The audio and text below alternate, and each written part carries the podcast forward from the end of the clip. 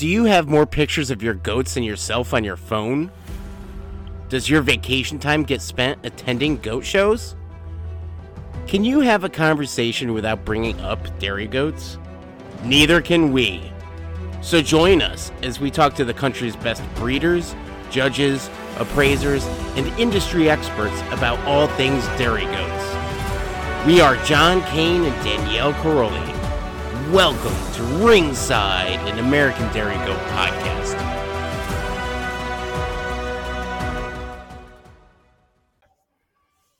What's up, everyone, and welcome to Ringside.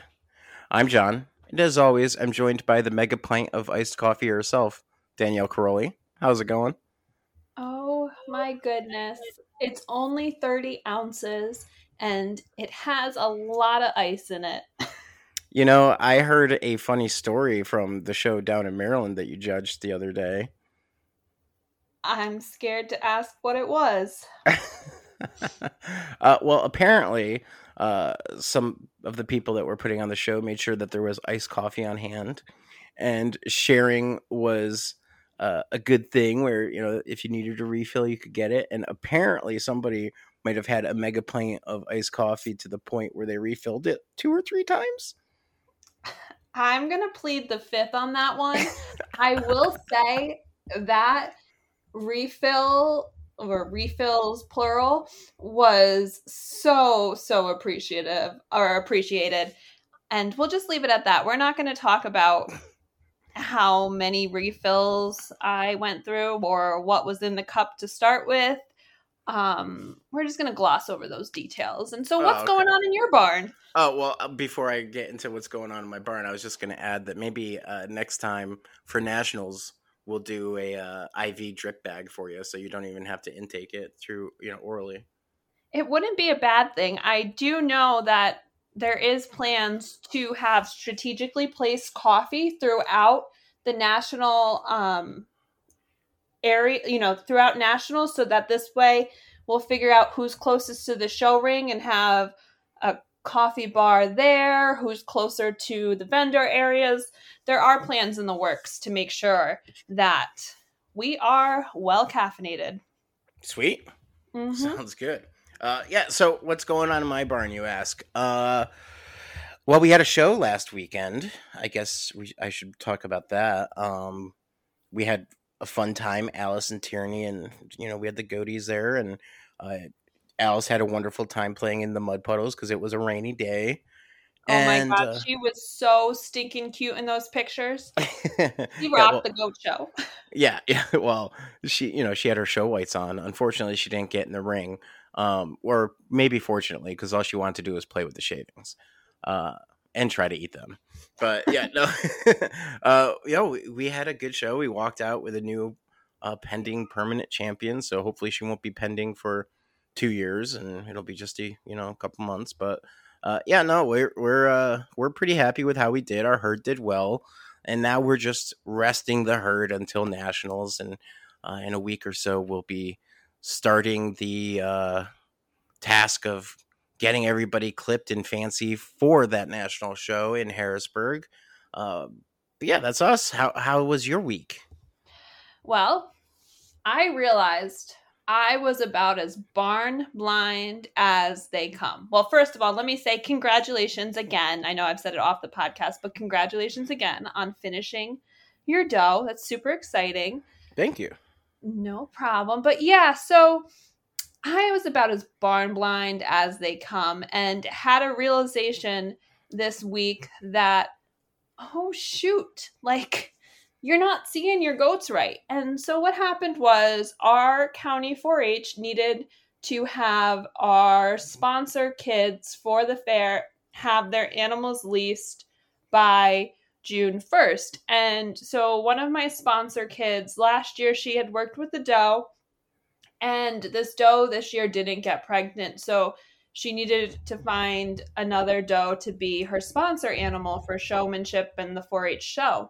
Mm-hmm. And so last year she picked a doe because she liked her, and it was a little bit problematic because the doe and her just didn't really mesh showmanship-wise. This doe loves her, loves to come up to the fence and get scratches and is really sweet with her, but showmanship wise, this doe maybe wasn't the right fit for an animal to be competitive in showmanship.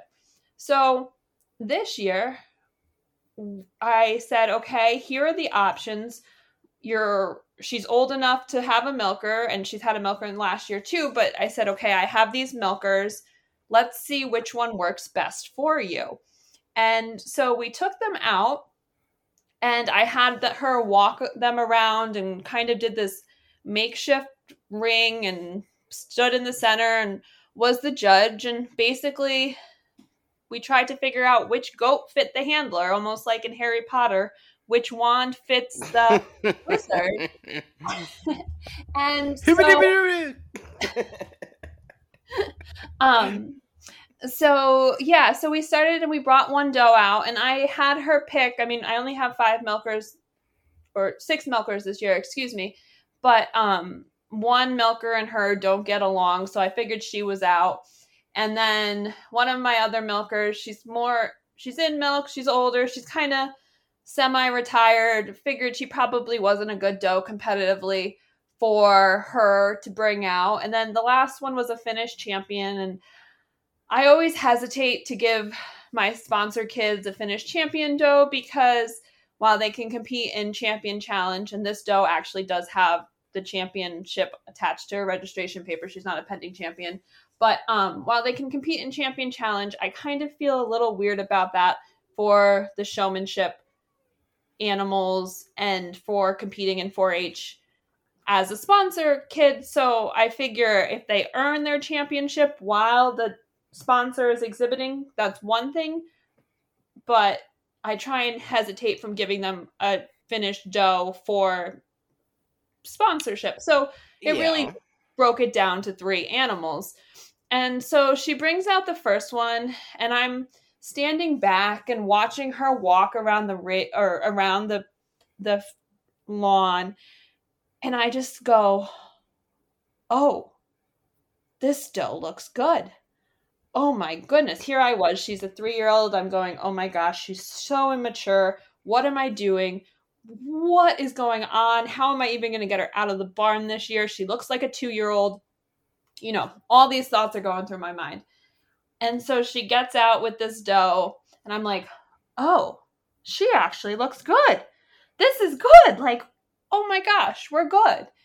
And so things are happening. What? Sorry. Things are happening. Yeah. I'm like, this is a nice doe. Maybe I don't need to sell her. And so then she shows this doe, sets her up. She does okay. And I'm like, okay, this is an option.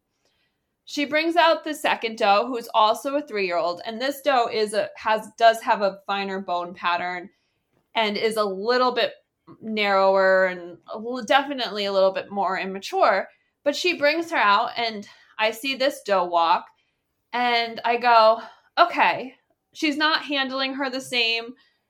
There's, you know, issues in how she's handling this doe, how this doe is walking for her. But if I put a different showman on her, this might be a good fit. Mm-hmm. Or this doe actually does look good. This isn't a good fit for her as a show, as, you know, for showmanship, but like we could do something with this doe. Like she actually looks good. So I'm like, all right, another one I don't have to get rid of. Like, thank goodness.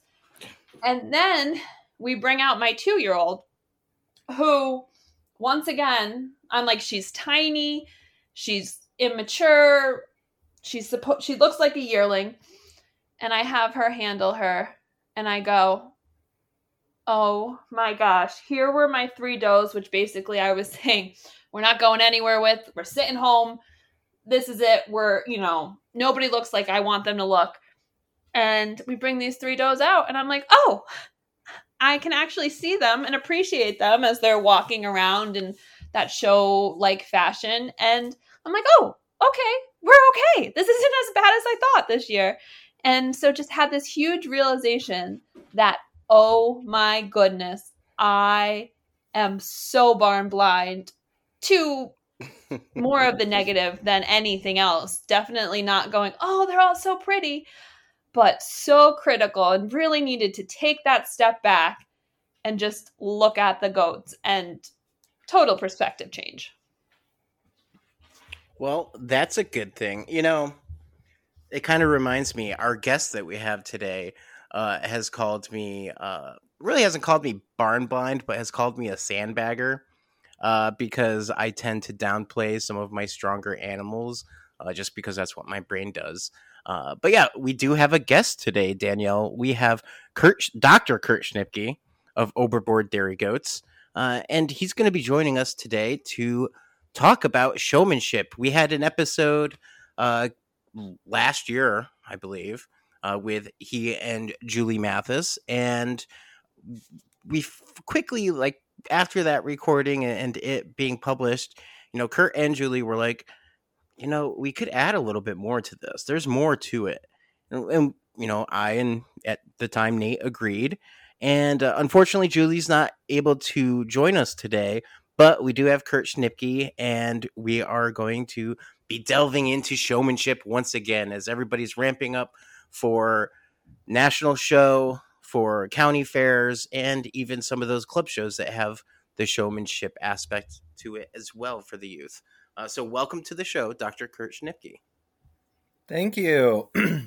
I am super excited to be back here with Ringside and joining for my first time with Danielle. And so this is fun and exciting always to join and share with listeners a little bit of maybe the, I'll call it wisdom. Others may see it differently, but share some insights into the dairy goat world.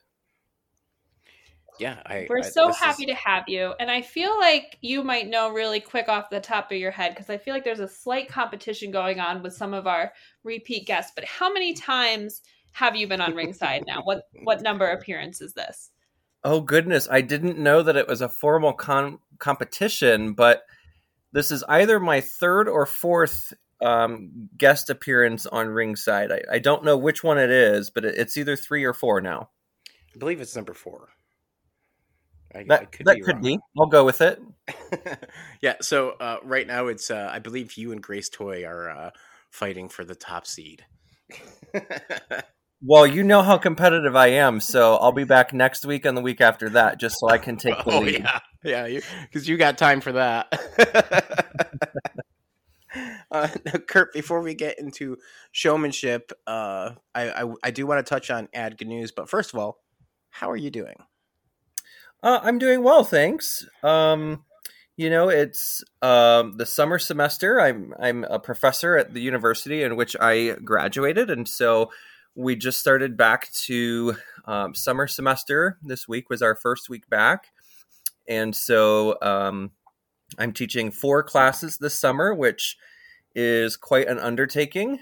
And to do that while trying to mix in some goat shows here and there, and certainly right now prepping for the national show. I haven't officially entered yet, but I have my list written as far as who I think I might enter, and certainly prepping the goats as if they're going to go, and I'll certainly be making the official decision here in the next couple days before entries close. But yeah, I think life is just humming right along right now. Awesome. Great. Humming might be a little bit downplaying it from the sounds of it.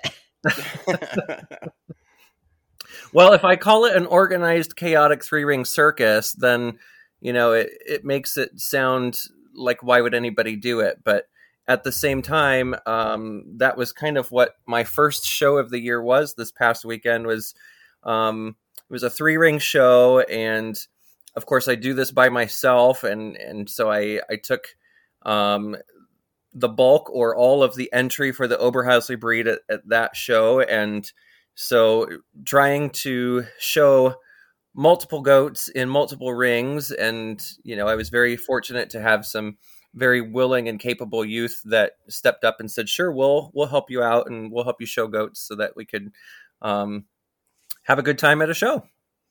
Yeah, for sure. So, all right, well, let's bang out this AdGood News real quick. Not a ton of stuff going on, but some important stuff, so we're going to touch on it. The new AdGood National Show page is officially released on the ADGO website, and man, is it fancy. One thing that does stink is now when I go to look at like past national show results, it's gone. I can't find it anywhere on the ADGO website. So that kind of stinks. Hopefully they'll kind of fix that error that is now broken. But, you know, I signed up for and, you know, entered my animals, and it was fairly easy. So, yeah, thank you, ADGA, for that. I mean, it did run pretty smooth. What are we talking? What's else? Guernseys for nationals. Do you want to speak on this a little bit? Oh, yeah. So Guernseys are able to be entered for exhibit on the National Show website. When you go in to do entries like you would for any other breed, there's a drop down that says, now it says Guernsey exhibition and not Golden Guernsey exhibition, because that was a thing I had to send an email and correct. But yeah, it says Guernsey exhibition. Now you must buy a pen if people think they're just going to enter them, and then that's good. No, they need a pen. And from my understanding, Guernseys will be penned in the same area with other Guernseys, and it's going to be near the show arena. So if you're, you know, in a separate barn, like your animals are, and you have like a second breed or third breed, your animals are going to be separated. And that's just because they want all of the Guernseys there for everybody to exhibit. So it's just so people aren't like meandering around trying to find all these Guernseys. So yeah, it's exciting for the Guernsey breeders. If you have Guernseys and you're able to go to the national show, please bring them. I know like milkers are going to be tight. They need 20, and it's going to be tight. Like, I don't know if they're going to make it, but they're trying and we're trying. So I'll be bringing my two juniors. No, that's exciting to see. It's going to be, I mean, I know it is an inconvenience if you have milkers and you're going to have a milking setup in one area and a milking setup in another for two different breeds or what have you. But to see a collective group of Guernseys is going to be really exciting to just see them all and appreciate them, and should be great for the breed. Oh, yeah. Yeah, I can't wait to see all of them.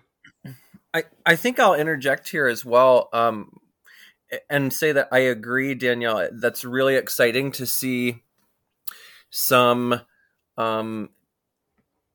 movement within the breed, I guess is the way that I'll say it, is, you know, the breeders have been asking to be display animals or a display breed at the national show. And I guess my thought is while inconvenient perhaps to have two different milking setups or two different pen setups for your animals, at the same time, that show of dedication is what is basically is what ADGA is requiring the Guernsey breeders to prove. Basically, if you want to talk the talk, you have to walk the walk as well, as far as wanting this breed in the national show. Mm-hmm. And so to me, while yes, it seems like an inconvenience, every breed that has gone on display status has had to do this exact same process. And so in keeping with congruency and consistency with other breeds, the Guernsey breeders are going to have to do the same thing and show that they have the same level of dedication to make it happen. Yeah, I agree. I mean, if somebody has another breed, I mean, I'm sure there's going to be people there that don't. And maybe they'll be willing to share like their milk stand if you're comfortable with doing that, and you know, kind of help take care of animals if you're not around, since that's their only breed. But yeah, it's going to be great. I hope the Guernsey breeders work together and make this special. It's going to be so awesome. Next bit of news: there is no wine and cheese this year at nationals. I don't know if it's a COVID thing or what, but there wasn't any last year, and there's not going to be a wine and cheese this year. So that's disappointing. I've heard awesome things about it, but I'll just experience it at the next national show that I go to, I guess. Yeah, it's a bummer that it's not happening again this year. Having gone to many wine and cheese events, and partaking in both aspects of the wine and cheese event, I can attest to how wonderful they are. What I think I always enjoyed the most about the wine and cheese event, outside of the amazing handcrafted goat cheeses and artisanal goat cheeses, and the, you know, really wonderful wines that were brought in by different wineries, which certainly were great for the taste buds. But to me, the joy of the wine and cheese party, or the wine and cheese banquet, was that it happened at the end of the show. All of the breed shows are done. All of the champions and reserve champions and udder awards and so forth have been awarded. And so it's sort of like a nice, think of it almost like a family get together at the end of the show to conclude and wrap up the show and just join in fellowship with the other like-minded people that are there supporting this crazy hobby that we all participate in, or for some people it's a business as well, of course, but it was just a really nice way of kind of wrapping up the show and creating a space and a time for people to just join in fellowship and camaraderie together outside of the competitiveness of the show ring. So right. I am certainly bummed that there is not going to be a wine and cheese event this year. However, the way that I understand it is that it is still part of the COVID protocols. And so it's certainly understandable why we're not able to do it this year. And we can all certainly hope that it will rejoin the national show schedule in future national shows. Yeah. I mean, I don't know about you guys, but I've been watching the news, and in my area alone, you know, COVID's been on the rise, and with nationals so close, like we've been wearing masks everywhere we go because we don't want to contract it and miss out on the show. So it is definitely a concern with, you know, all the COVID stuff. So I get it. Yeah. Now, it'll Danielle, probably. No, I was just going to say, thinking back, and we're definitely going to miss the camaraderie, and it's probably going to slightly negatively affect the Colorama sale in the fact that the wine and cheese happens right before the Colorama sale. And I'm not going to call her out, but there is one member in our district who likes to partake in the wine and cheese and then goes to the Colorama sale and likes to try and get these goats that are being auctioned off. And you sit next to her, it's scary because all of a sudden you're forming a coalition. What? Coalition? No, you're forming conglomerate. Conglomerate, yeah. You're forming a conglomerate and buying an Alpine that you have no intention of, or bidding on an Alpine that you have no intention of ever really getting, but, you know, a little influence of some delicious wine sure goes a long way. So it was very strategically placed on how the wine and cheese event flowed into that Colorama sale. But I think the Colorama sale still will be good and probably safer for some people's pockets, but, you know, still a good, successful, fun event. Well, you know, the organizers of those sales, there is a reason that alcoholic beverages are available prior to and during those sales, such as the Colorama and the Spotlight sale, because there's not just one ADGA member, there are multiple that have ended up bidding and or buying animals after being inebriated to various extents, shall we say. Yes. Could you imagine, though, like waking up and looking in your pen and seeing a La Mancha and going, how the heck did this get here? And then checking your credit card statement and going, oh, that's how. All right. Well, I'm not going to be going to Colorama, that's for sure, if that's how it's going to go, because by the end of the week, when we're all done, I'm going to have fun. Not by the end of the week. Are you kidding? Well, I'll leave it at that. Okay. Now, Danielle, we have some news about past guests that have seen some success, right? Yeah. So we just wanted to give out a shout out to our friends from Australia. they just had a big win and actually using those U.S. genetics that they talked about on the podcast a few episodes back. So congratulations to Kylie and her goat, R142, Datadu's Playboys champ, who was a big winner a couple of days ago. Yeah, congrats to them. Congratulations. It's awesome. Now I think we should probably jump right into our topic. You know, we've killed a lot of time here. Let's get right into it. Showmanship. It's a huge thing. Kids love it. Adults should, you know, take some notes from their kids and maybe learn some showmanship etiquette in the ring at any size stage, right? So Kurt, you know, you've got a pretty good background with showmanship. Can we hear a little bit about your career as a youth with showmanship? Sure. So I guess I'll say buckle up. We're in for a ride. But so showmanship is very near and dear to my heart because when my sister and I started in 4-H, we started with 2 Nubian wethers for the county 4-H show, which is, I think, a similar background story for many people that start with dairy goats or with goats in general. And we knew very little, and our 4-H advisors were trying to help us, but goats in general were not a huge project at that time, at least not in our club. And so we purchased these 2 Nubian wethers and we got them home, and, you know, we were instructed that they would need to know how to lead and they would need to be able to be posed and they would need to be set up. And so we get to the county fair and we had the only 2 Nubian wethers. We did not have a dairy wether show at the time, and every single other goat in the barn, except for the actual dairy goats, every other wether was a boar wether. And so even being very green at, you know, this goat project, we could see very quickly. And my parents said, well, kids, you are going to come in dead last tomorrow in the weather competition. These goats very clearly are built very differently from these meat goats, and you're not going to do well in that show.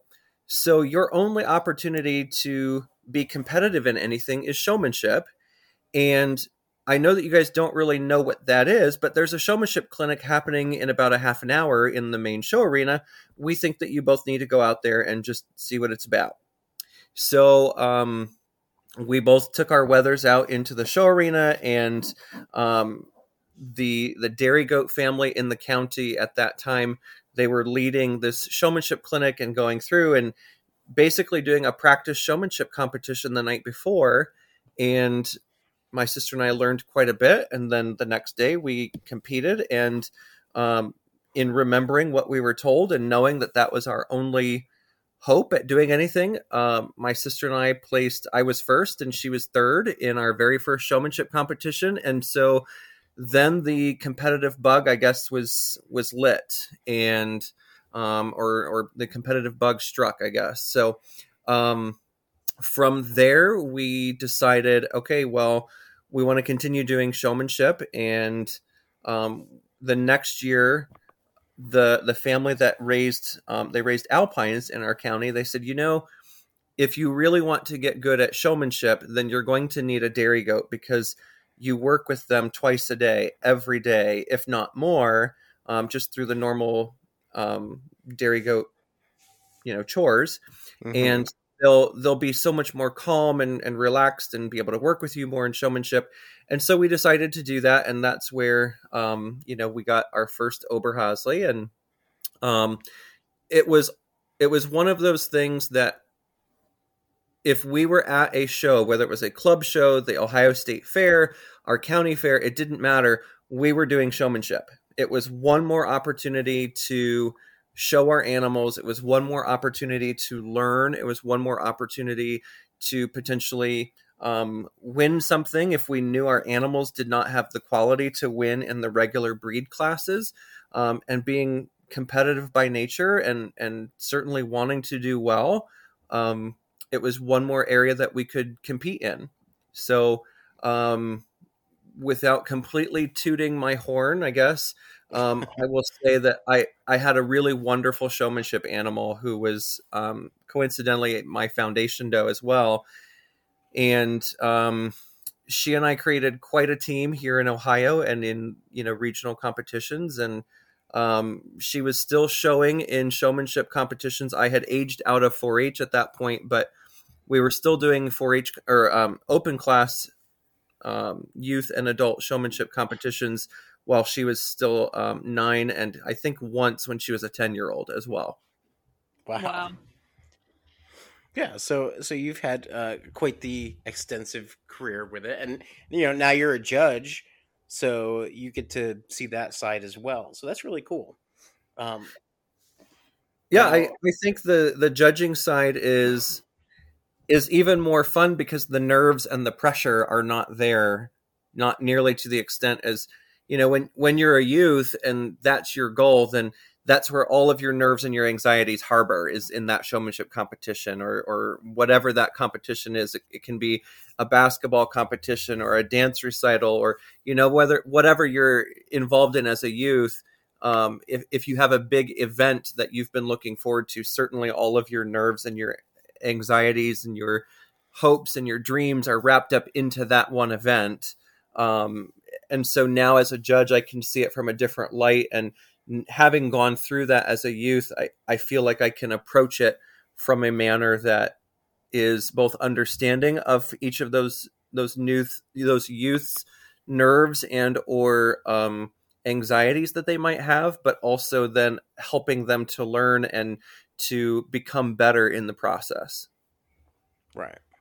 No, I completely agree. And kind of just going back even, I mean, I know you talked about being competitive and those drives to do showmanship, but it does translate so well to just being in the ring with your goats or handling goats for everyone else. And kind of even going back to my week and trying to figure out which doe was right from my 4-H sponsor kid. When you see exhibitors handle does, they will either make or break does, and you can have a good handler show an animal and show her to her best advantage, or you can have a handler that puts a doe that would win with another handler and, you know, excel the class and just bring home that best in show. And if they're not showing her right, she could very well end dead last. Oh, absolutely. Yeah. Absolutely. You know, I've seen many a handler, both good and bad, completely change the way that an animal looks. And sometimes it's not even about whether the handler is good or bad at handling animals. Sometimes it's a natural calmness that a person can have with an animal that puts that animal at ease. I'll use an example here, and I do not mean to offend any Nubian breeders here, but Danielle, since you have Nubians, I'll use this as an example. I have thick skin, don't worry. It was a requirement. From my experience, many Nubians tend to be, let's say, attached or one-person goats. They're attached to the person that typically does their chores. Mm-hmm. And so then asking somebody else to step in and handle them can sometimes cause some anxiety in that particular animal. And certainly there are exceptions to the rule. Not all Nubians act this way. I'm not trying to generalize here. It's just an example that if you have a showman, again, whether they are good or bad at handling an animal, if they can be calm and exude a presence of calmness to that animal that calms that animal down, they will still handle better for that person than they would if they are not calm. And so sometimes having a confidence in your abilities and having a calm demeanor around those animals can put their stress and their anxieties at ease as well. No, yeah. I 100% agree with you. I mean, I do have a doe that you're talking about, animals who don't like to be handled by people they're unfamiliar with. And last year we took her out and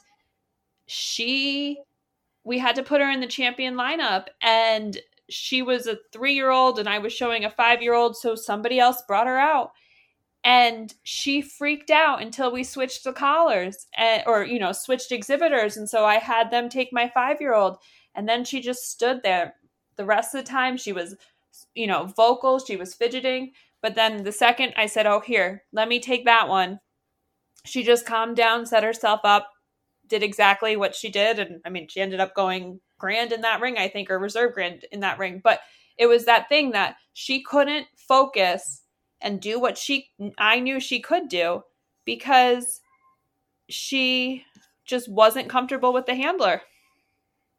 Yeah. Another example. So actually my showmanship doe, this may come across a little, I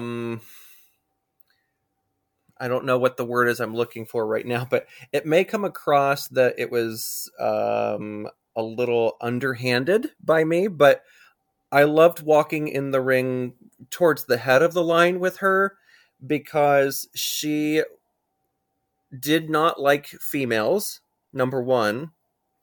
And number two, was very attached to me when we would go to shows. And so in walking towards the front of the line, inevitably, back when I was doing showmanship, it was much more common than it is now. And certainly now we have different COVID protocols that we have to be careful with things. But it was much more common that every single showmanship class, you would switch animals. And in switching animals and then a new handler having to walk her, you typically would rotate to the animal behind you is the way that judges would do it in our area. And so then I would be one or two places behind my animal, and she would just go berserk, turning her head and looking behind her, and would not stay set up for the person that was handling her. And in a way, it made that handler look not so great because they couldn't keep control of her, and they couldn't keep her calm, and they couldn't keep her set up. And then when I took her back, she would just, you know, go into her zen place, and even at times would almost fall asleep in certain long classes. And, you know, I could then, you know, in some ways it would show the judge, oh, this exhibitor really has good control of his animal, and nobody else can show this animal to the same level that he can. And so it was a bit of an underhanded tactic, but it certainly worked for me many times. And I don't want it to sound like that was the only tactic that, you know, would lead to success. But, you know, any advantage that you have in the ring, I guess, is an advantage, right? Yeah, for sure. Now, as a kid that's getting ready for any showmanship class, the first thing they have to do is get their animal prepared for that showmanship class, and that means clipping. And now, for anybody that listened to the last episode, we won't get into how Kurt brushes his goat's teeth for showmanship, like as ridiculous as it is. We won't get into that, but are there any tips that you can give kids for clipping their goats for showmanship? Well, I think the first thing to talk about as we get into some of the specifics of showmanship is the American Dairy Goat Association has a very well crafted and constructed and very well organized scorecard for showmanship. Mm-hmm. And all of the areas in which an exhibitor can either gain or not gain points is very well listed within the ADGA showmanship scorecard. And so if we look at that, clipping is delineated as its own category under the appearance of the animal. And clipping is given 10 points. And under clipping, it says the entire body, if the weather has permitted, showing allowance to get a neat coat of hair by showtime, neatly trimmed tail and ears is specifically under clipping. And so I think the first thing that you have to decide is, does the weather allow for proper clipping? Meaning, if it is dropping below 50 degrees in the evening, you probably should not be clipping your goat, or at least not shaving it down to the skin with a 10 blade or I would say even a 7 blade, because that animal is going to be cold in the evening and uncomfortable. And depending on when showmanship classes are held, many times first thing in the morning when youth are in their whitest of white show clothes before the day goes on and they get quite dirty because, you know, they either get bored or they sit down or they got hungry and had a hot dog and got ketchup on the front of their shirt or whatever.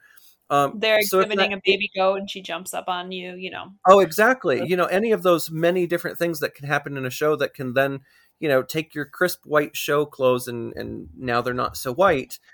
So that's why many shows will have showmanship early in the morning. Well, if your animal was uncomfortable the whole previous evening and still into that morning because it hasn't warmed up to the afternoon warmth yet, that's going to impact that animal's performance in the ring and subsequently your placement in a showmanship class simply because they're too cold. So for me, that's the first thing that I take into account. And even here we are, June 3rd, not a single one of my animals has been clipped yet.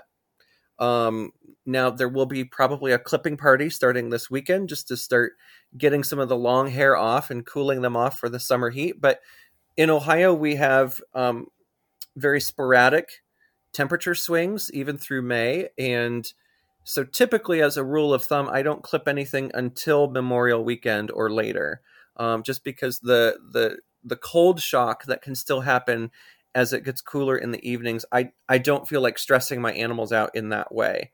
And I can tell you many times as a judge, whether it's a showmanship class or just a regular breed class, I see exhibitors clipping young, even older goats. It can be a challenge for them to manage that temperature swing. But these young kids in, you know, mid to late April or early May shows when it is still dropping down into the 50s and clipping them down to the skin for a show. Again, this is purely opinion based, but it's just not worth it because A, you increase the risk of that animal getting sick because they're now stressed and they're not able to utilize their energy properly because they're shivering. And B, if they're cold and shivering, they're not going to show to their best advantage anyway. So if you really want to show that animal, it behooves you just to leave the hair a little bit longer until you know that that animal, when clipped, can be comfortable 24 hours of the day. So I guess when we start with clipping, that's where I start. And if we look in the ADGA scorecard for showmanship, we can also see in the appearance of the animal, under hair and hooves, specifically hair, it says clean and properly groomed. So we have a couple areas where grooming and clipping come into account. And so there's different sizes of blades that youth or adults can choose to clip their animals. And I think understanding the amount of hair allowance that each of those size blades leaves and how long it takes for that hair coat for different animals to grow is important. And along that line, understanding color of animals is also important and how that color might need different growth from a different color. So for example, I raise sonnens as well as Oberhasli, and my sonnens I can clip with a 10 blade the day before a show and they look fine. Whereas if I clip my Oberhasli with a 10 blade the day before a show, they're going to look washed out and gray and not have that proper, beautiful, rich red bay tone, especially if it's their first clip for the year. Now, if they've had a clip before, then sometimes I can get away with clipping them the day before a show, but I usually don't do that. If I need to clip before a show, I prefer to use a 7 blade because it leaves a longer hair allowance and they retain the proper tint to that coat, because what some people don't understand, we'll go into a little bit of color theory with Oberhasli, is their hair is a banded hair. So it actually has, if you look at it under a microscope, it has differences in bands of a red band and then a slightly darker band and then a red band and a slightly darker band. And so that's why occasionally Oberhasli can look different depending on the stage of the shave of the hair coat. And that's why so many times a first clip on an Oberhasli, they look what we call washed out. And so understanding your animal's color, if you have a lighter colored animal, you can get away with clipping them closer and shorter to the skin. and closer in relation to the show itself. And with a darker animal, such as maybe a black doe, a black Alpine, or a black Nubian, or La Mancha, or Nigerian, Sable, whatever breed that is maybe black, they might probably need more like 10 to 14 days to really gain that true rich black color and the sheen or the shine that comes with that growth, as well as some of those natural oils of the hair coat return to the skin and coat as well. No, I 100% agree with you, and always say that my rule of thumb is for the first show, I need 14 days pretty much with any of my does, but especially the black ones, or even my experimental, who's a Sanin. And I feel like that white coat for her just gets a little patchy that first cut, but then once you get her cut, she can, start being clipped right before the show again to really show her off and have the right hair growth for her. And then I also think that it is really important to consider whether or not it's the first clip of the season or not, because if it's the first clip, you definitely want to have a little bit longer hair growth, because it just kind of helps hide the natural patches that occur while you're clipping. And not to say that the hair is not all the same length, but just it always looks a little patchy, that initial clip, and then you give it time to grow in and it corrects itself and evens out and really, like you said, then starts to shine. Absolutely. Yep. Now, is there an area when kids are clipping their showmanship does that they tend to forget often? Absolutely. 100%. The areas that I commonly look at when I'm judging showmanship competitions that can very easily start to become justifiable reasons based on our scorecard asking for the neat coat of hair by showtime and neatly trimmed tail and ears. It boggles me sometimes when I'll see what appears to be a very neatly trimmed animal, and then you look inside of her ears and they didn't trim the long hairs inside of the ears. Or you look at the tail and they either didn't trim the tail or they trimmed the tail in a way that's not aesthetically pleasing. And so then those are really easy visual areas. But the more nuanced areas that, especially if we have any youth that are in maybe the intermediate to senior showmanship level, and certainly at the national show level, underneath the legs, between the legs and the body, or kind of into the armpit or under the flank area, those areas are very commonly missed, along with between the toes. And again, those are very skilled and very nuanced areas to go back through and make sure that you get all of those little hairs. But they certainly have some importance in removing those to create that uniform clip throughout the body from head to tail, and really accentuating the skill that's required in a really good clip. I completely agree. And the one other spot that I notice people miss is that pole of the head, particularly around the area where if the goat was allowed to have horns and wasn't disbudded, the hair growth there. And I think understandably, it's a trickier area. You have a lot of kind of crevices and dips and cowlicks and things going on there. But that is another area where it's very easy, particularly as you're looking, as a judge looking at goats quickly, to check that head and see, okay, this area of the pole has a few hairs extra on it. Yep, I agree. Well, sometimes goats just don't like their heads being shaved. That's not. We don't, as a judge, you're not going to say, "Oh, I'm sorry, this goat doesn't like its feet clipped.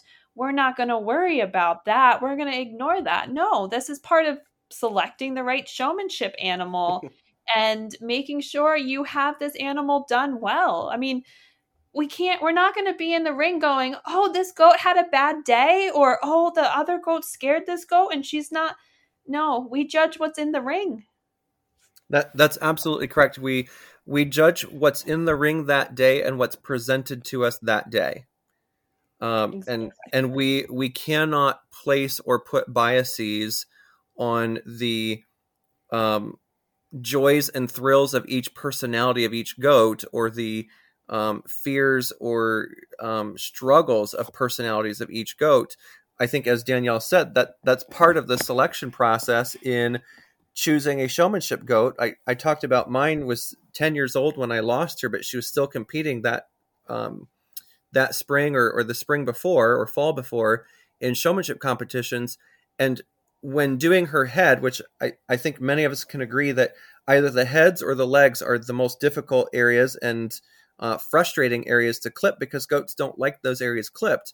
But that showmanship goat, she had her head and her legs clipped so many times that when I got to her head, she would lay her head and her jaw in the palm of my free hand, and she would almost fall asleep. She would close her eyes and just sit there. And if she wanted to chew cud, she would. But normally she would just lay there, her head in my palm, and let me just clip her entire head without fighting, without moving. And I think she knew, if I just sit here still, he's going to get this done a lot faster than if I fight him. And we could do her head very, very quickly, and actually her entire body, because she knew if I just stand here, it'll be over faster. And again, that's part of selection of the proper animal, but it goes into your overall cleanliness and consistency of your clipping, to have an animal that will be cooperative. Yeah, that must have been so annoying for you to have to deal with that. I'm so sorry. No, what you're not hearing is you just need to clip your goats more. Yeah, there you go. Yeah. Uh-huh, yeah. All the free time in the world. Exactly. I have some that do well and some that don't. Okay, so kind of moving a little bit different in a different direction. So trimming feet. What do you think is the best way to optimize the stance of your doe, especially in terms of showing your animal and showmanship? Well, again, the first thing is to go back to our ADGA scorecard. So we have a section, hair and hooves, that is worth 10 points. And if we look specifically in the hoofs category, the scorecard reads, trimmed and shaped to enable animal to walk and stand naturally. So for me, and that's allotted 10 points in showmanship. And for me, I think that each animal is certainly different. And while there is an ideal shape to the hoof, which would be a equidistant height from the coronary band, which is where the skin and the hair of the leg meet the keratin-like structure of the hoof. And so you would want an equidistant height at the length from the coronary band to the depth of heel and the coronary band to the depth of toe. We certainly all want that to be equidistant and those lines to be parallel from the bottom of the sole to the coronary band. We would want those to be parallel. However, there are animals that is just not possible. Their toes grow much faster, and or they just don't naturally have the depth of heel. And so ultimately, it's important to try to shape that hoof to get as close to that shape as possible, but without over trimming those hooves, because again, I've seen some exhibitors that trim the hooves either the night before or the morning of a showmanship competition. They trim it a little bit too close, and now the animal, even if they're not bleeding, they're quite sore on those hooves because there's not much tissue left of that hoof between where it would, break into that bleeding area. And now the animal is limping and again, not walking naturally. So my recommendation is 2 to 3 days before the showmanship competition is when you should be trimming the hooves of your animal. I'm a firm believer that sharp trimming instruments, and I use the ARS hoof trimming shears, or I believe they're actually pruning shears, but the ARS brand, and I'm not being paid to plug that brand, but they are the brand of shears that I have found retain their hardness and retain their sharpness the longest. I'm using a pair right now that I have been using for over 10 years, and I have not sharpened them once, and they still cut right through the hooves very easily, including trimming buck's hooves and doe's hooves, conservatively about 30 to 40 head of goats once a month for 10 or 11 years now, the same set of hoof trimmers. And so if you are using a sharp set of trimmers, yes, that can be a little bit more dangerous, especially when youth are involved. So if youth are not super careful, certainly there's a risk of cutting, you know, human skin with them as well. But that is where some adult supervision needs to happen if you know that your youth is not as skilled with that. But sharp instruments cut through the material way safer and way easier, rather than creating almost where you have to work at it and apply a lot more pressure, which is actually more unsafe to the animal and actually more unsafe to the human using it than if you just have a sharp instrument that will cut right through it the first time you squeeze down and cut through that material. So I'm a firm believer in using sharp instruments and instruments that you know can do the job. Now, some people, when we were starting, we would finish, you know, once you cut the outside band or the long areas of the toe and the heel, we would then take like a woodworker's rasp, and then we would take that to the bottom sole of the foot to kind of smooth out the entire bottom into a uniform plane, so to speak.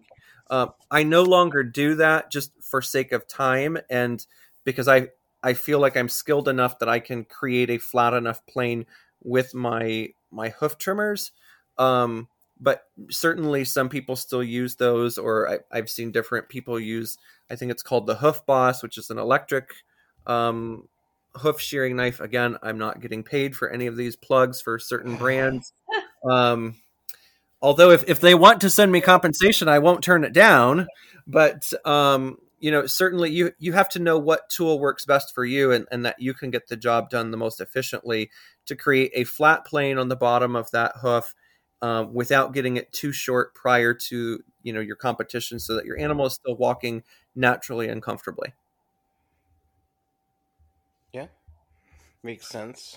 Now we're going to kind of burn through a little bit of this. Okay, Kurt, because we're already like, I'm like, there's so much I want to get to. So clothing preferences, when you're entering a showmanship class, what should you wear and what shouldn't you wear?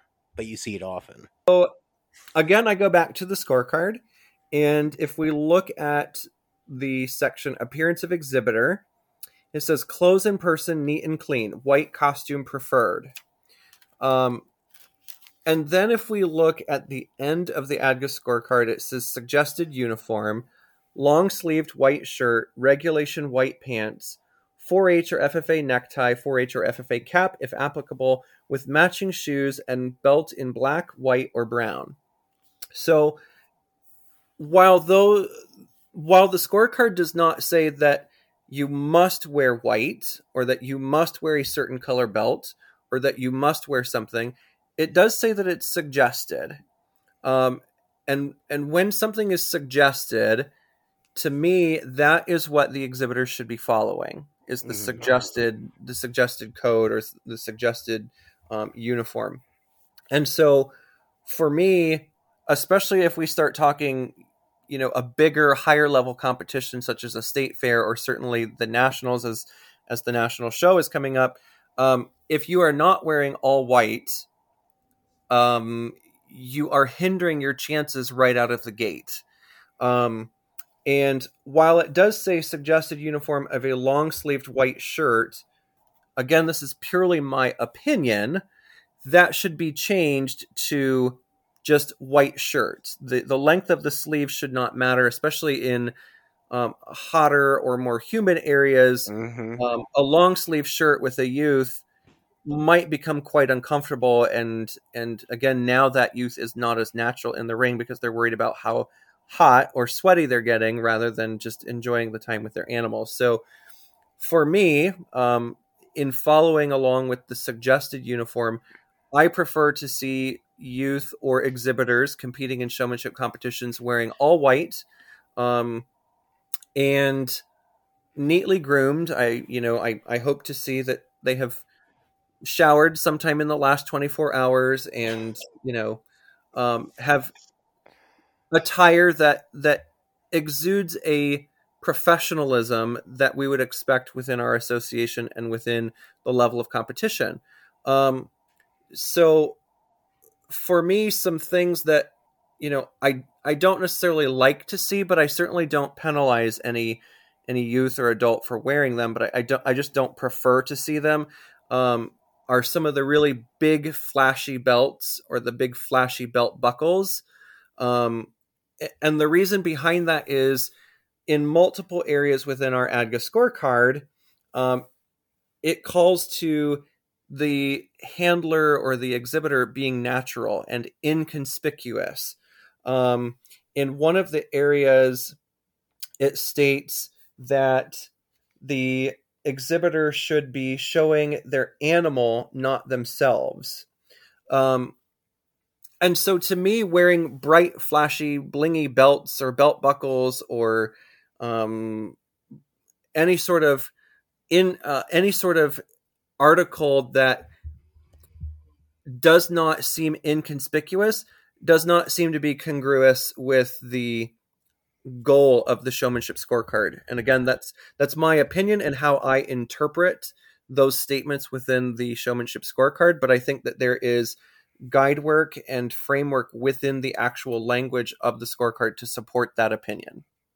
The biggest thing is, remember, when you're in the ring, you want to exude professionalism. And while a judge may not necessarily put you down in placings because your attire isn't quite right. I mean, I think you'll see 4-H shows particularly, or club shows more than necessarily 4-H shows, where the exhibitors are just kind of running in the morning, doing their showmanship and then showing their animals, but maybe they're still in their barn boots or things like that. And sometimes I know we've been told, okay, maybe this person doesn't quite have the same resources or different things like that.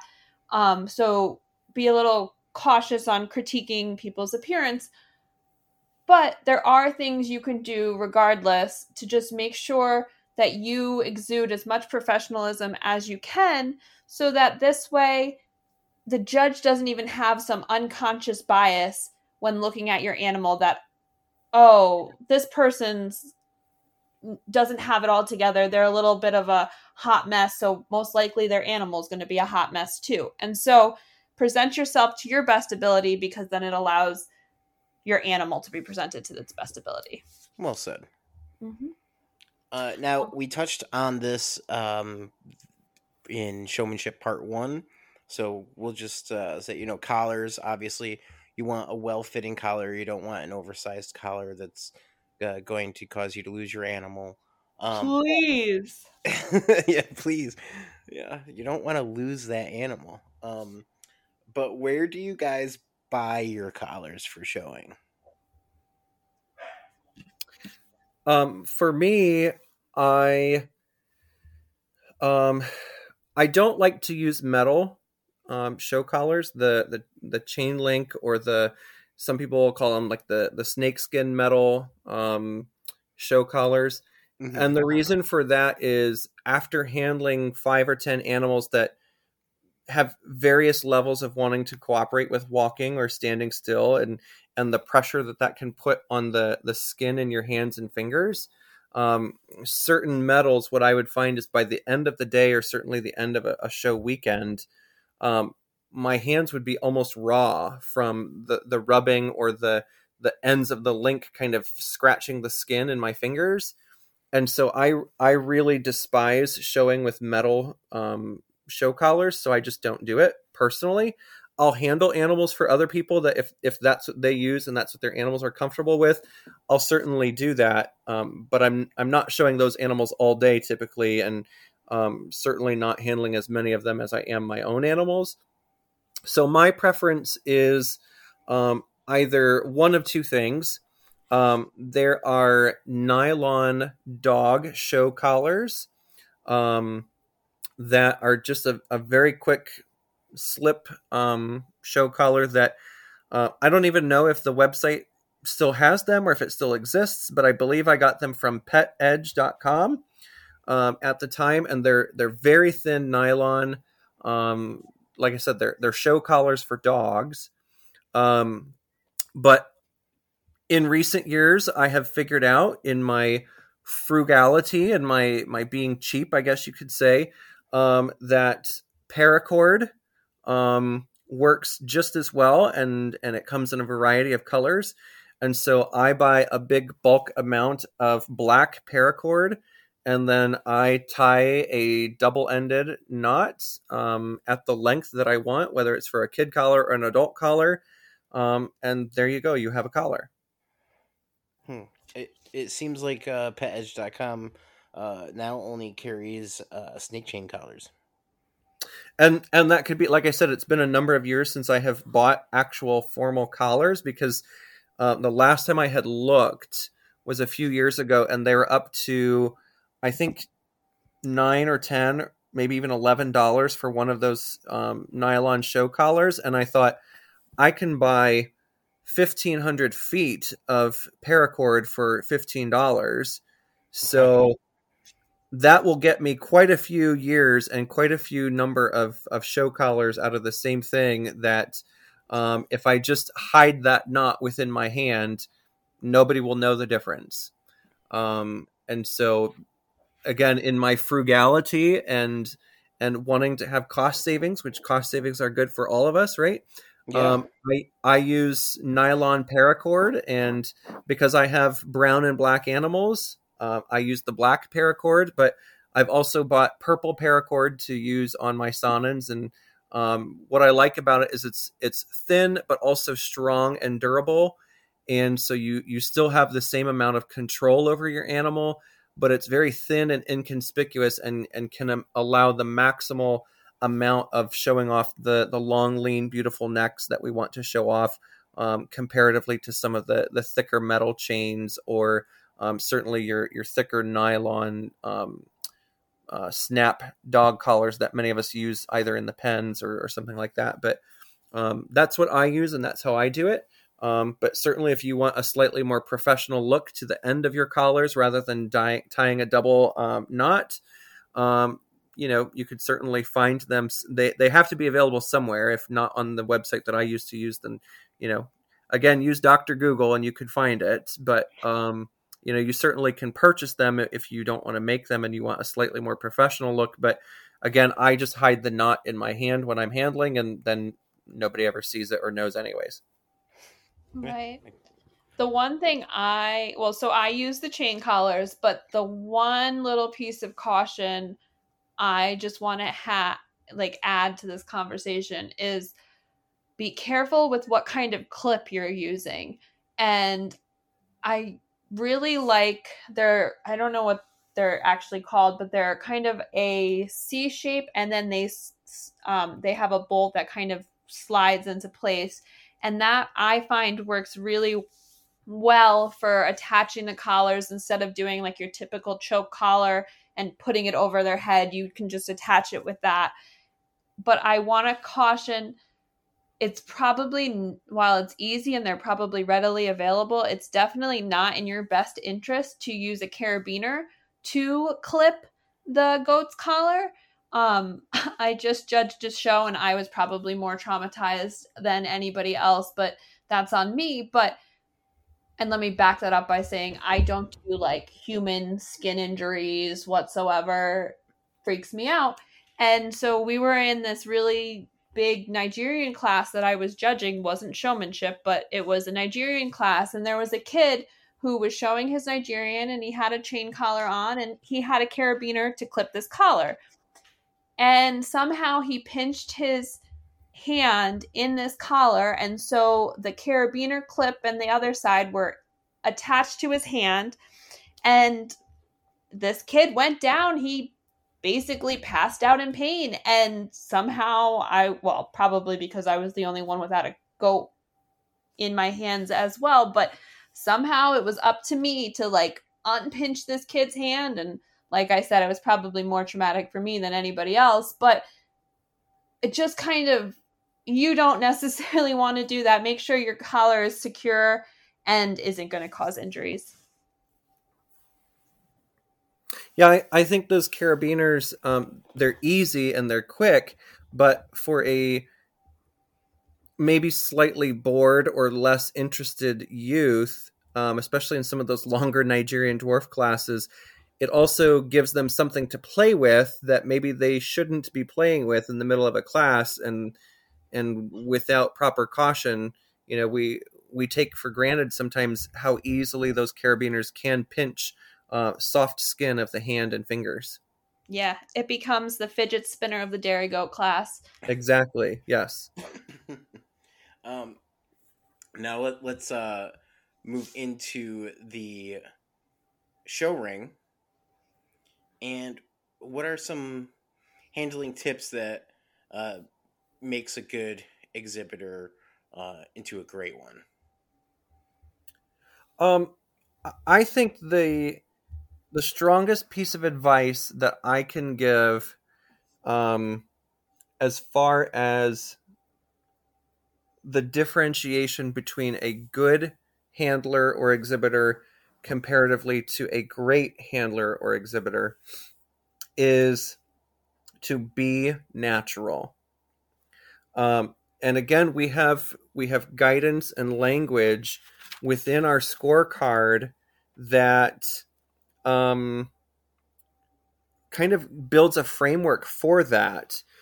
Specifically, when we look at showing the animal in the ring, there's a section that says leading, and it says exhibitors should walk as normally and inconspicuously as possible. And so along with that, it says lead slowly with the animal's head held high enough for impressive style, attractive carriage, and graceful walk. And yes, you can walk too slowly along with that. But we also look at pose and show within showing the animal in the ring that says avoid exaggerated positions. So all of those different areas that are verifiable and direct quotes in the language, in the framework of our scorecard, lends itself to being natural.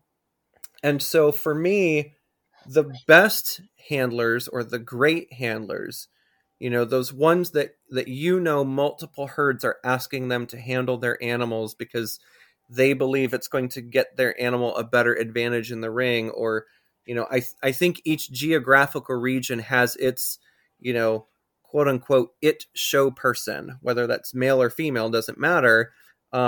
You know, that person that everybody knows, if they show up for showmanship, they're the one to beat. Right. And there's a reason behind that those exhibitors both have, you know, a confidence and a naturalness to the way that they move and the way that they handle their own animals, but they're also very calm and inconspicuous at the same time. And so even if they are working their butts off in that showmanship class, or, you know, even if it's a breed class, you don't necessarily see the effort outwardly that they're putting in, because they're able to do it in such a calm and inconspicuous manner that it just looks easy and it looks natural all at once. Now, you were talking about the pace there. You know, I see a lot where, you know, an animal might not be walking well or is throwing a fit. I see a lot where people are passing that exhibitor. Is that a no-no or is that okay? In regular breed classes, you do what you need to do to keep the show moving. Mm-hmm. So yes, if the animal in front of you is not cooperating and is not walking and it's slowing down the progression of the show, then yes, just pass in front of the animal and keep the show moving. In showmanship, however, typically things like that, it's up to the judge. Because maybe that judge didn't see that yet, and maybe you want the judge to see that your competition does not have perfect control of their animal and does not have great leading, which again is part of the showmanship scorecard, and there's language under leading. So maybe as a competitor, you want to, again, maybe this is slightly underhanded, but it's certainly a strategy for competing in showmanship. If you know your animal is handling well and the one in front of you is not, you want to make sure that you just stay there until the judge tells you to move. That way you are basically giving the judge an opportunity to see your competition not handling quite so well. And then when the judge tells you, go ahead and move up one in place and let the others go around this and we'll see if she follows or something like that, at least then the judge can see, okay, now this one behind, their animal is leading. And so for me in showmanship, I will always be there to give exhibitors that guidance of feel free to move around that animal.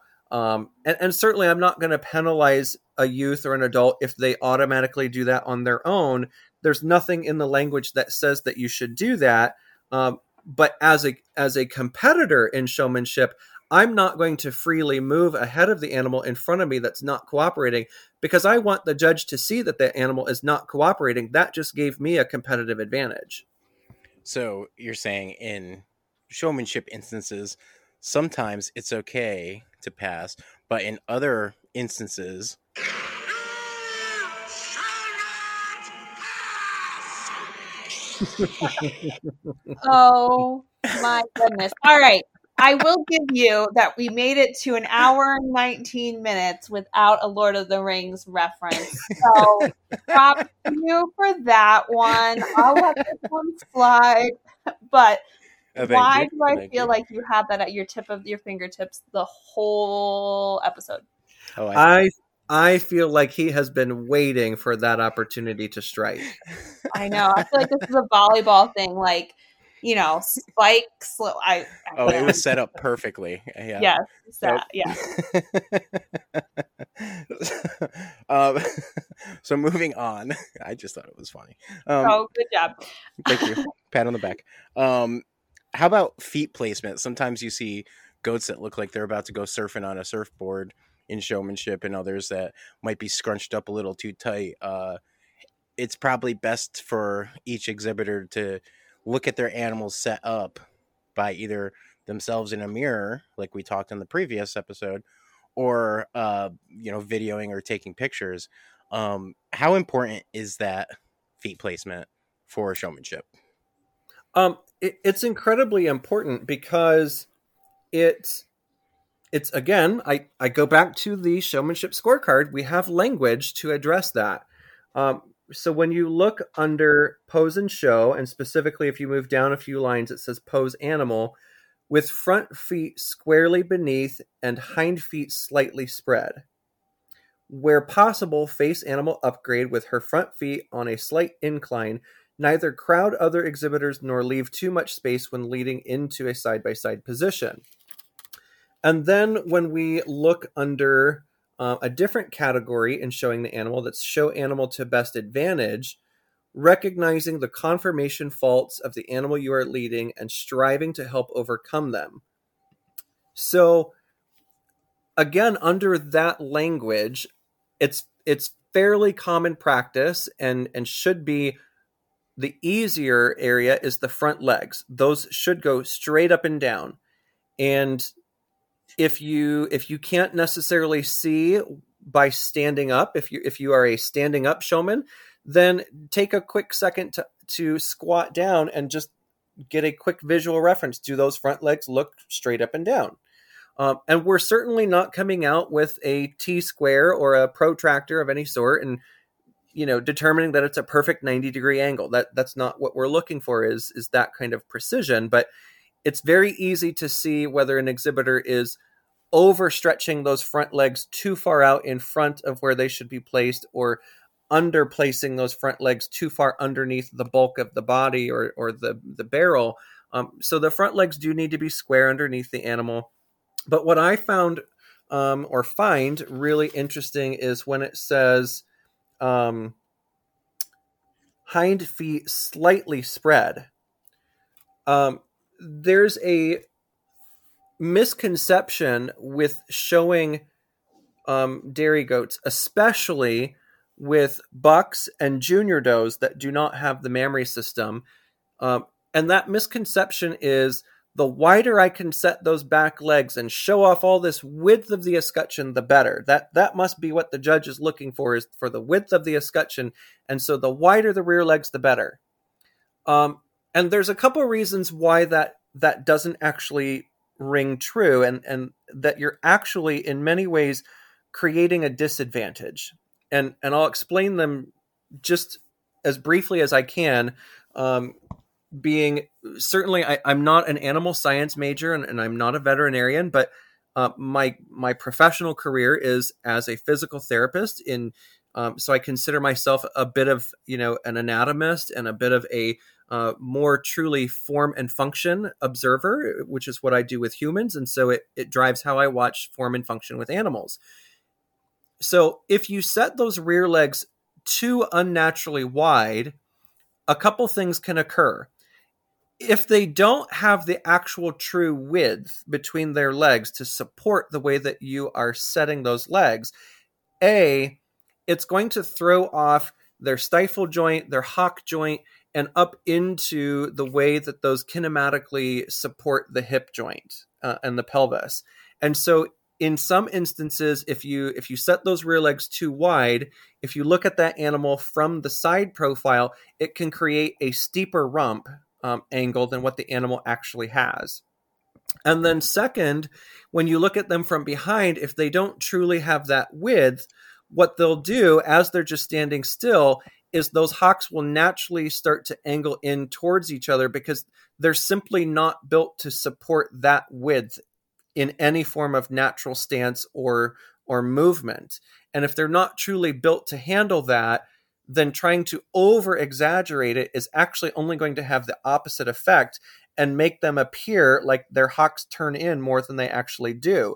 Certainly the hocks don't rub if you're setting them super wide, but then as soon as they take a step, here's the movement and the function piece is, as soon as they take a step, if they're set too unnaturally wide, they immediately have to step inward with both legs to regain sort of their natural balance underneath of themselves. And so then you create this almost false illusion that animal tracks narrower than what she would have if she just stepped slightly inward to begin with, if those legs were just slightly wider than the front legs, which is the way that we should naturally be posing them in the first place. Right. And I think the other thing to kind of touch on is, I know we preach that you want to have your doe line up from pins to hocks. If you were to draw an imaginary line, you kind of want it to be in line. But when you're showing off your animal to your best advantage, sometimes that might not be the proper setup, particularly if she's maybe a little postier, or if you really want to make her have that angulation into the thigh, that would be more ideal. And so sometimes you have to play with her leg. And I was just judging a showmanship class, and there was a Nigerian who her weakest area was that back end. She was low in the thurls. She wasn't very incurving into that thigh. And so the exhibitor was doing an excellent job putting those legs exactly how we preach to set them up. But if she moved that leg just almost a foot behind, all of a sudden that thigh was more incurving, the leg was a little less posty, it was more that ideal shape. So that's the other thing I think everybody has to consider too, is where, sometimes you have to play with the placement to really show them to their best advantage.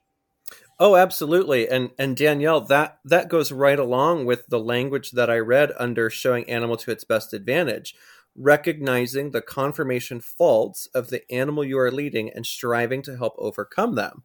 And so if you recognize that fault of that rear leg and can set that foot just slightly differently than what you would on an animal that, let's say, maybe has ideal rear legs, maybe setting them just slightly differently will at least create that illusion that those rear legs are better than what they are.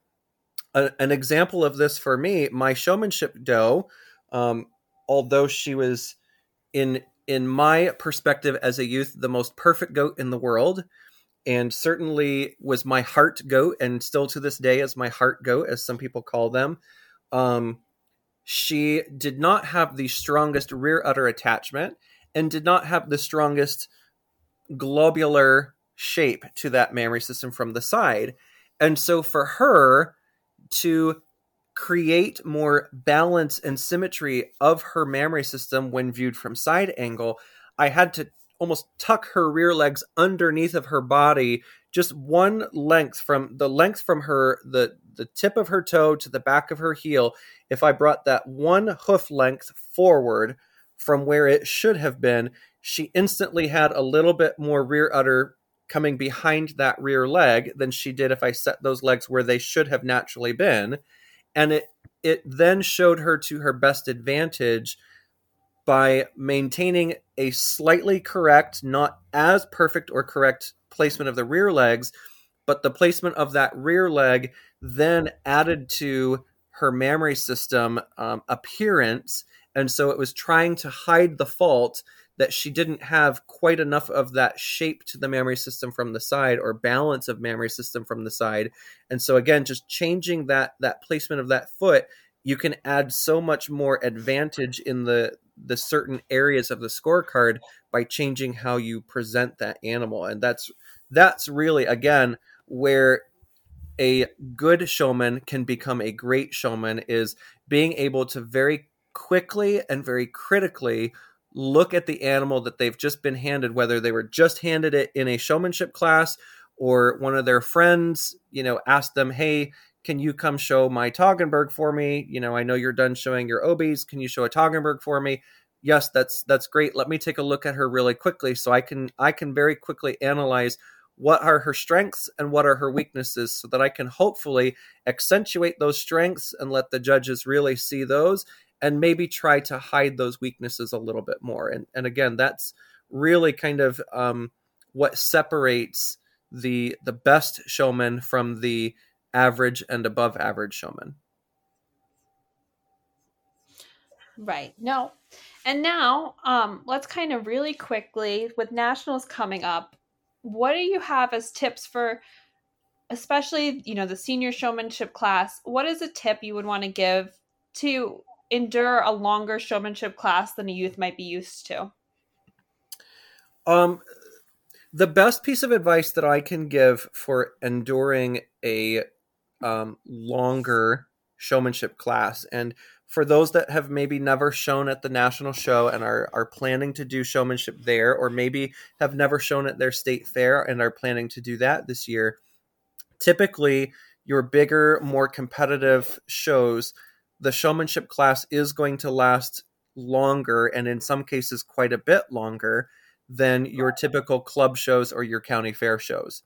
When I was a youth competing, coincidentally, at my first national show in Harrisburg, Pennsylvania, I can't remember the exact number that was in senior showmanship, but I remember the bulk of us, before they dismissed and left the top 10 to work them longer in the ring, the bulk of us were in the arena for an hour and a half before they whittled it down to, these are our top 10 and we're going to work with them. And I think they worked with them another half hour.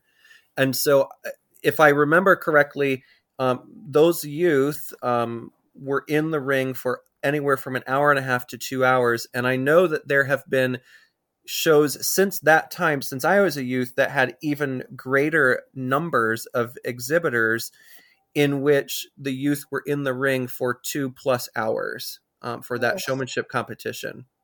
And so showmanship is a team sport. There's the human teammate and there's the caprine teammate. And I say that every time I judge a showmanship competition or give a showmanship class or showmanship day, where I'm coaching kids at a county fair or something. And so if both teammates are not mentally and physically prepared, it may not produce the intended results that you want. And so for me, what I believed in preparation for knowing that myself and my animal were going to need to be able to lead well and stand still for long periods of time for a long national show, I would practice taking my animal out into the backyard in the evenings when it got cooler and it wasn't quite so hot. And we would walk around the backyard. I would set a timer for at least an hour. And we would practice kind of the endurance factor of showing for an hour or more. And when it got closer to the national show, about a week and a half to 2 weeks before, there would be one or two nights of the week that we would go out there and stand out there and just practice and set our feet and do that for upwards of 2 hours. And it sounds like a lot of time and a lot of commitment, but again, you get out of your national show or your state fair show experience what you put into it. Right. Nobody that puts in 5 minutes of effort is going to get 2 hours worth of effort when it's time to perform. And something that I was taught as a student, and I teach my students now, is practice how you want to perform, or you will perform how you have practiced. And I'm a strong believer in that statement. And so if you want your animal and yourself to perform for upwards of 2 hours, you have to have practiced that a couple times so that it's not a new experience and your animal is now getting tired, or you are getting tired or losing mental focus. And so if you can be mentally and physically prepared for that, then it won't be such a shock when you're thrust into that situation at the national show or at your state fair or whatever level of competition you're looking at. No, that makes a ton of sense. And I think if you kind of phrase dairy goat showmanship as a sport, if you were practicing and competing on your varsity football team, you would be attending your practices every day, each, 5 times a week, and competing on a games Friday night or however it all kind of works. And it's the same thing. You have to put in the practice to compete and win. Absolutely. Yeah. Absolutely. And within that practice, if you're in your backyard and if you have a brother or sister or a parent or, whomever is there helping you, if you can have them pretend to be the judge or be another exhibitor so you can practice some of those maneuvers and really nail down the intricacies of the techniques of changing place in line or changing sides of your goat in a smooth and inconspicuous manner and doing it properly. Again, those all constitute part of the practice experience that you can start to prepare yourself and your animal for right at home before even getting to the venue and being thrust into the competitive nature. Because, what is hard to replicate at home is the actual sense of pressure that, or nerves that you might feel when that big event that you've been leading up to is now here. You can't replicate having 40 or 60 or even 100 other youth out in the ring at the same time with their goats bleeding. And I don't mean bleeding, I mean bleating or calling to their friends on the outside of the ring or such. You can't prepare for, this is a judge I've never seen or I've never shown under, or you can't prepare for, oh no, my showmanship doe was sick on the morning of show and now I have to use a different animal. Those things you can't prepare for. What you can prepare for is your mental fortitude. And hopefully, barring any disaster with your showmanship animal, you can prepare them to be ready for the amount of time and the amount of times that you're going to be crossing back and forth in front of them and picking up their legs and placing them in a certain spot. And so again, I've talked about my showmanship goat. She was a dear, wonderful goat. Her name was Tornado, and Tornado, in her last year that she did her last showmanship competition. I like to tell this story. And so if I can take a few minutes to tell this story, I entered an adult showmanship competition at a local fair, and nobody had signed up to compete but me. And so there was another recently 4-H graduated youth that was just a few years younger than me. And I asked him, I said, well, I noticed that you didn't sign up for showmanship. And he said, I'm not going to, because I noticed you signed up and I know you have Tornado here. And I said, well, what does that mean? And he goes, Tornado is half of your, success in the show arena. She's way too old and way too seasoned at this. I don't stand a chance. And I said, well, okay, I don't want to go out there and not have any competition. What could I do to get you to agree to compete? And he said, well, if when you walk into the ring, you have to drop the collar on Tornado, you can't hold the collar. And I thought, oh boy, this is a challenge that I've never done. But if that is the conditions that he will agree to at least give me competition, so I have somebody to compete against, okay, deal, I'll do it. So we went out into showmanship, and true to my word, I dropped her collar down, to the base of her neck, and Tornado stayed right with me the entire class. And when I would stop, she would set her feet up and hold her head up in its natural position.